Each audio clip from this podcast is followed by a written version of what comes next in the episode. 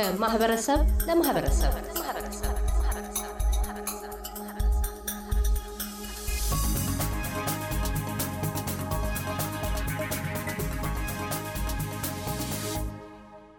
አቶ ንብረት አለሙ ከዚህ በቀደመው የግለ ታሪክ ትረካቸው እንደምን በዘመነ ደርግ የፖለቲካ ነውጥ ውስጥ በወቅቱ በነበሩ የፖለቲካ ፓርቲዎች ሽኩቻ ኢላማ እንደሆኑ ሲልም ሕይወታቸው ላይ አደጋ ለመደቀን እንደደረሰና ወደ ባሌ ክፍለ ሀገር ለሥራ ዝውውር ግድ ተሰኝተው እንደላኩ አውግተዋል። በቀጣይነት የዘመነ ኢህአዴግ የሕይወት ጉዞአቸውን እንዲህ አሰናስለው ይናገራሉ። ኢህአዴግ ደግሞ ሲገባ ንብረት ያልተነካካ ንጹሕ ሰው ሆኖ ተገኘ ማለት ነው። እነሱ ደግሞ እንደዚህ አይነቱን ሰው እያደኑ ይፈልጋሉ። በአጋጣሚ በቀበሌ ተመረጥኩ። የከፍተኛ አንድ ሰላምና መረጋጋት ዋና ጸሐፊ ሆኜ ተመረጥኩ። እዛ ተመረጥኩ። የዛን ጊዜ እንግዲህ ስርዓት ፈርሷል። ፖሊስ የለም፣ ሰራዊት የለም፣ ፍርድ ቤት የለም፣ ምንም ነገር የለም እና እኛ ነበር የምናስተዳድረው ህዝቡን በዛው በቀበሌያችን ክልል ማለት ነው። ሀያ አራት ሰዓት ነበረ የምሰራው። ያኔ ብዙ እንቅስቃሴ እናደርግ ነበረ ከጓደኞች ጋር አብረኝ ከነበሩት እና የሚገርመው ነገር ሁለት ነገሮችን በጣም አስገራሚ የሆኑ ነገሮች አሁን እኔ በአሁኑ ሰዓት የምሳስበው የሚገርመኝ ስራ እንትን ሰርቻለሁ ማለት ነው። አንድ ተፈሪ መኮንን የምታስተምር መምህር ትምህርት ቤት እንደሄደች ቤቷ ተሰብሮ ክለር ቴሌቪዥን ነበራት፣ እሱ ተወሰደባት ማለት እና መታ አመለከተች። አንድ ደግሞ አንድ ሴት መኪና ይዛ በቸርችል ጎዳና የሄደች እያለች ከሰራተኛዋ ጋር እና መኪናው ዝግ ባለበት ወቅት የሆነ ልጅ ጠጋ ብሎ ከአንገቷ ላይ የነበረ ድቡልቡል ወርቅ ሐብል መንትጎ ሩጧል ወደ ጎላ ሚካኤል አካባቢ ማለት ነው። እና እሷም እያለቀሰች መታ ይህንን ነገር አመለከተችን። እኛ ክልል የምትኖር ናት። ይህንን ተከታትዬ ቴሌቪዥኑን መርካቶ ውስጥ አስመለስኩት። ወርቁንም ያንን የቀማትን ልጅ በተኛበት ከቤቱ ይዘን አስመለስ ነው። ወርቁን የተወሰነ ሽጦት የተወሰነ ገንዘብ አጥፍቷል፣ ግን አስመለስ ማለት ነው። ይሄ ተነገረ እና ለኢህአዴግ ትልቅ ትልቅ ትልቅ ዜና ሆኖ እንደውም በህዝብ ዘንድ ትልቅ ተቀባይነት እንዲያገኙ ካደረጋቸው ነገሮች አንዱ ነው ብዬ ገምታለሁ። በኋላ ሳያይ ብዬ ሳድር አብሬ እንድሰራ ፈለጉ እና የጋዜጠኝነት ኮርስ በወሰድኩኝ ከነጋሽ መሐመድ አስተማረን የተወሰኑ ሰዎች ጋር። ከዛ በኋላ ሁኔታውን ሳይ እኔ ደስ አላለኝም። ይሄ monitor የሚባል ፈጥረው ነበር። እዛ ውስጥ እንድሰራ ተመደብኩ። ሁኔታውን ሳየው ደስ አላለኝም። በኋላ ወቅት ስጠብቅ ቆይቼ መጨረሻ ወደ ጅቡቲ ሄድኩ ማለት በስደት ምክንያቱም ማምለጥ አልችልም። እነሱ ይፈልጉኛል፣ እኔ ግን ከእነሱ ጋር መስራት አልፈልግም። አልፈልግም ካልኩ ደግሞ ያው ለሕይወቴ አስጊ ነው የሚሆነው። ስለዚህ ያለኝ አማራጭ አገር ጥሎ መውጣት ነው እና ጥዬ ወጣሁ ማለት ነው። ጅቡቲስ ከገቡ በኋላ ለምን ያህል ጊዜ በስደት ህይወት ቆዩ? ከዛስ ወዴት አመሩ? ጅቡቲ የቆየሁት አስራ አምስት ወር ብቻ ነው።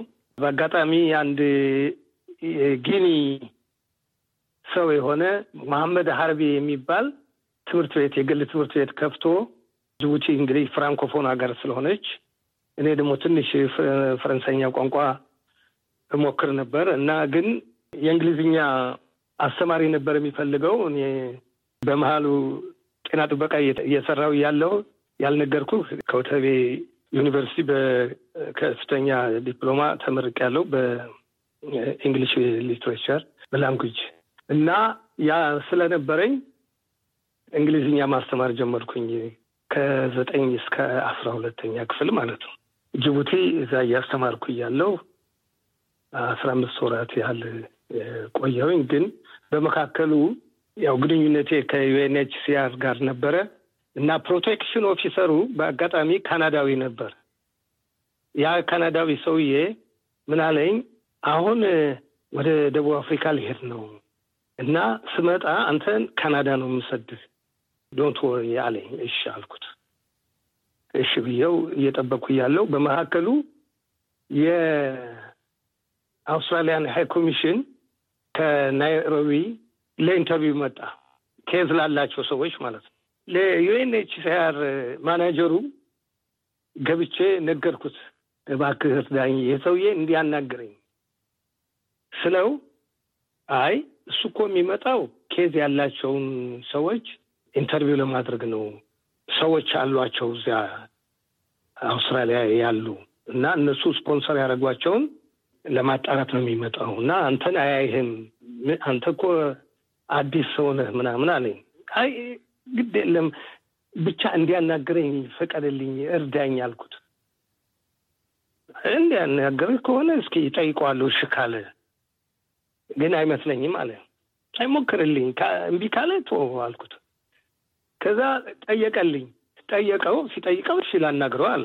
ሲሄድ ጅብሪል የሚባል ሰው ነው አስተርጓሚው እና ጅብሪል ና please help me interpreting አለ እና ጠየቀው ማለት ነው። ከዛ ጅብሪል ደግሞ እኔን ያውቀኝ ነበርና የሀረር ልጅ ነው።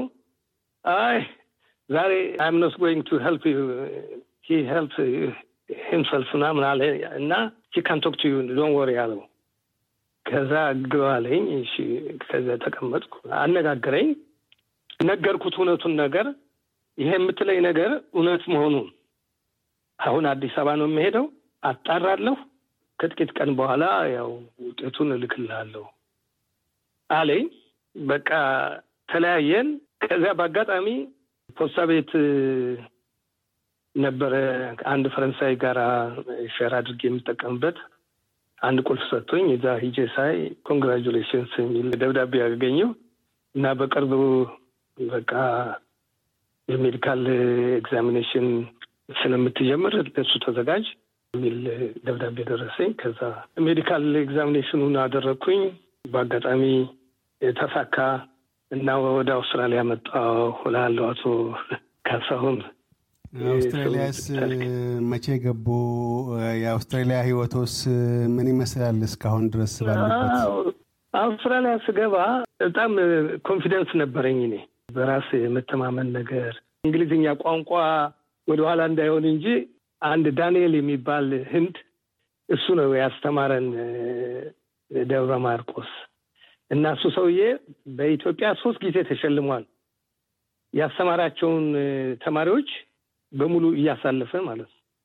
ሶስት ጊዜ በተከታታይ በትምህርት ሚኒስቴር ተሸልመዋል እና እሱ ነው የእንግሊዝኛ ማንነቷን ያሳወቀኝ የነበረ። ከዛ በኋላ በራሴም ጥረት ገና ኮተቤም ስማር ብዙ ነገር እንትን ብዬ ስለነበር እዚህ ስመጣ ችግር ይገጥመኛል ብዬ አልነበረም። በኋላ ባንክ ቤት ስሄድ ባንክ የሚሰሩት ሰዎች የሚሰሩትን እኔ የምሰራ ይመስለኛል። እኔም ይህን እኮ ማድረግ እችላለሁ እላለሁ በልቤ ማለት ነው። ፖስታ ቤት ስሄድ ፖስታ ቤት የሚሰሩትን እኔ አደርጋለሁ የሚል ነበረኝ እና አሁን ለጓደኞቼ ይህንን ስነግራቸው ይስቃሉ። ለእኔ ግን አይነግሩኝም። ምናልባት ተስፋ እንዳልቆርጥ ብለው ይሁን አይደ ነው አይነግሩኝም። እና እኔ ግን ጥረቴን ሞከርኩ። በኋላ አልቻልኩም። ስራ በቀላሉ እንደሚገኝ አልቻልኩም። አመለክታለሁ፣ ጋዜጣ አነባለሁ፣ አመለክታለሁ እና ይጠሩኛል። ስሄድ ሲያዩኝ ጥቁር በመሆኔ ይሁን አይዶን ነው ያፈገፍጋሉ።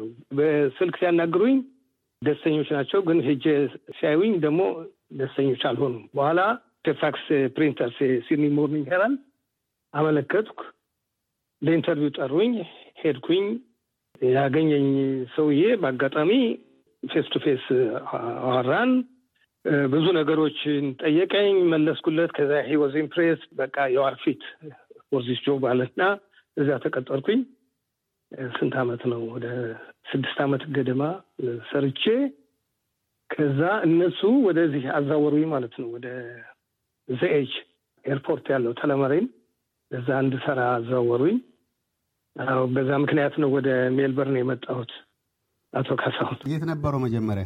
ሲድኒ ሲድኒ ነው የነበርኩት። ከዛ ወደዚህ መጣሁ። የሚገርም ነገር ልጆቼን ለማስተማር ብዬ አራት ልጆች ነበሩኝ ያኔ። በኋላ አንድ አምስተኛ ደግሞ እግዚአብሔር ሰጥቶናል። እዚህ የተወለደች አለች እና አሰብኩት። እኔ ትምህርት ፍላጎት ነበረኝ እና እኔ ከእንግዲህ ተምሬ የምላደርግ ነው ልጆችን ማስተማር አለብኝ በሚል ልጆችን እንዲማሩ እድል ሰጠሁ።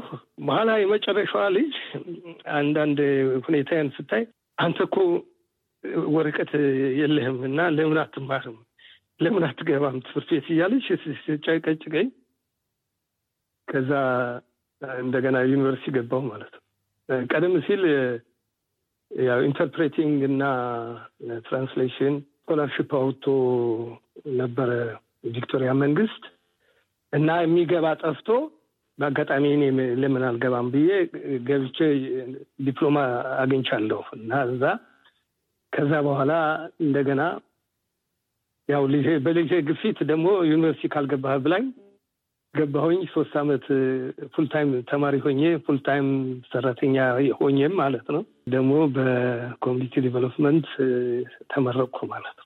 የአቶ ንብረት አለሙ ግለ ታሪክ የሚቋጨው በቀጣዩ ክፍላችን ነው። በአውስትሬልያ የኢትዮጵያውያን ማህበረሰብን ቁመና ነቅሰው ገጥሟቸው ላሉት ተግዳሮቶችም ይበጃሉ የሚላቸውን ግላዊ ምክረ ሀሳቦችን ይቸራሉ።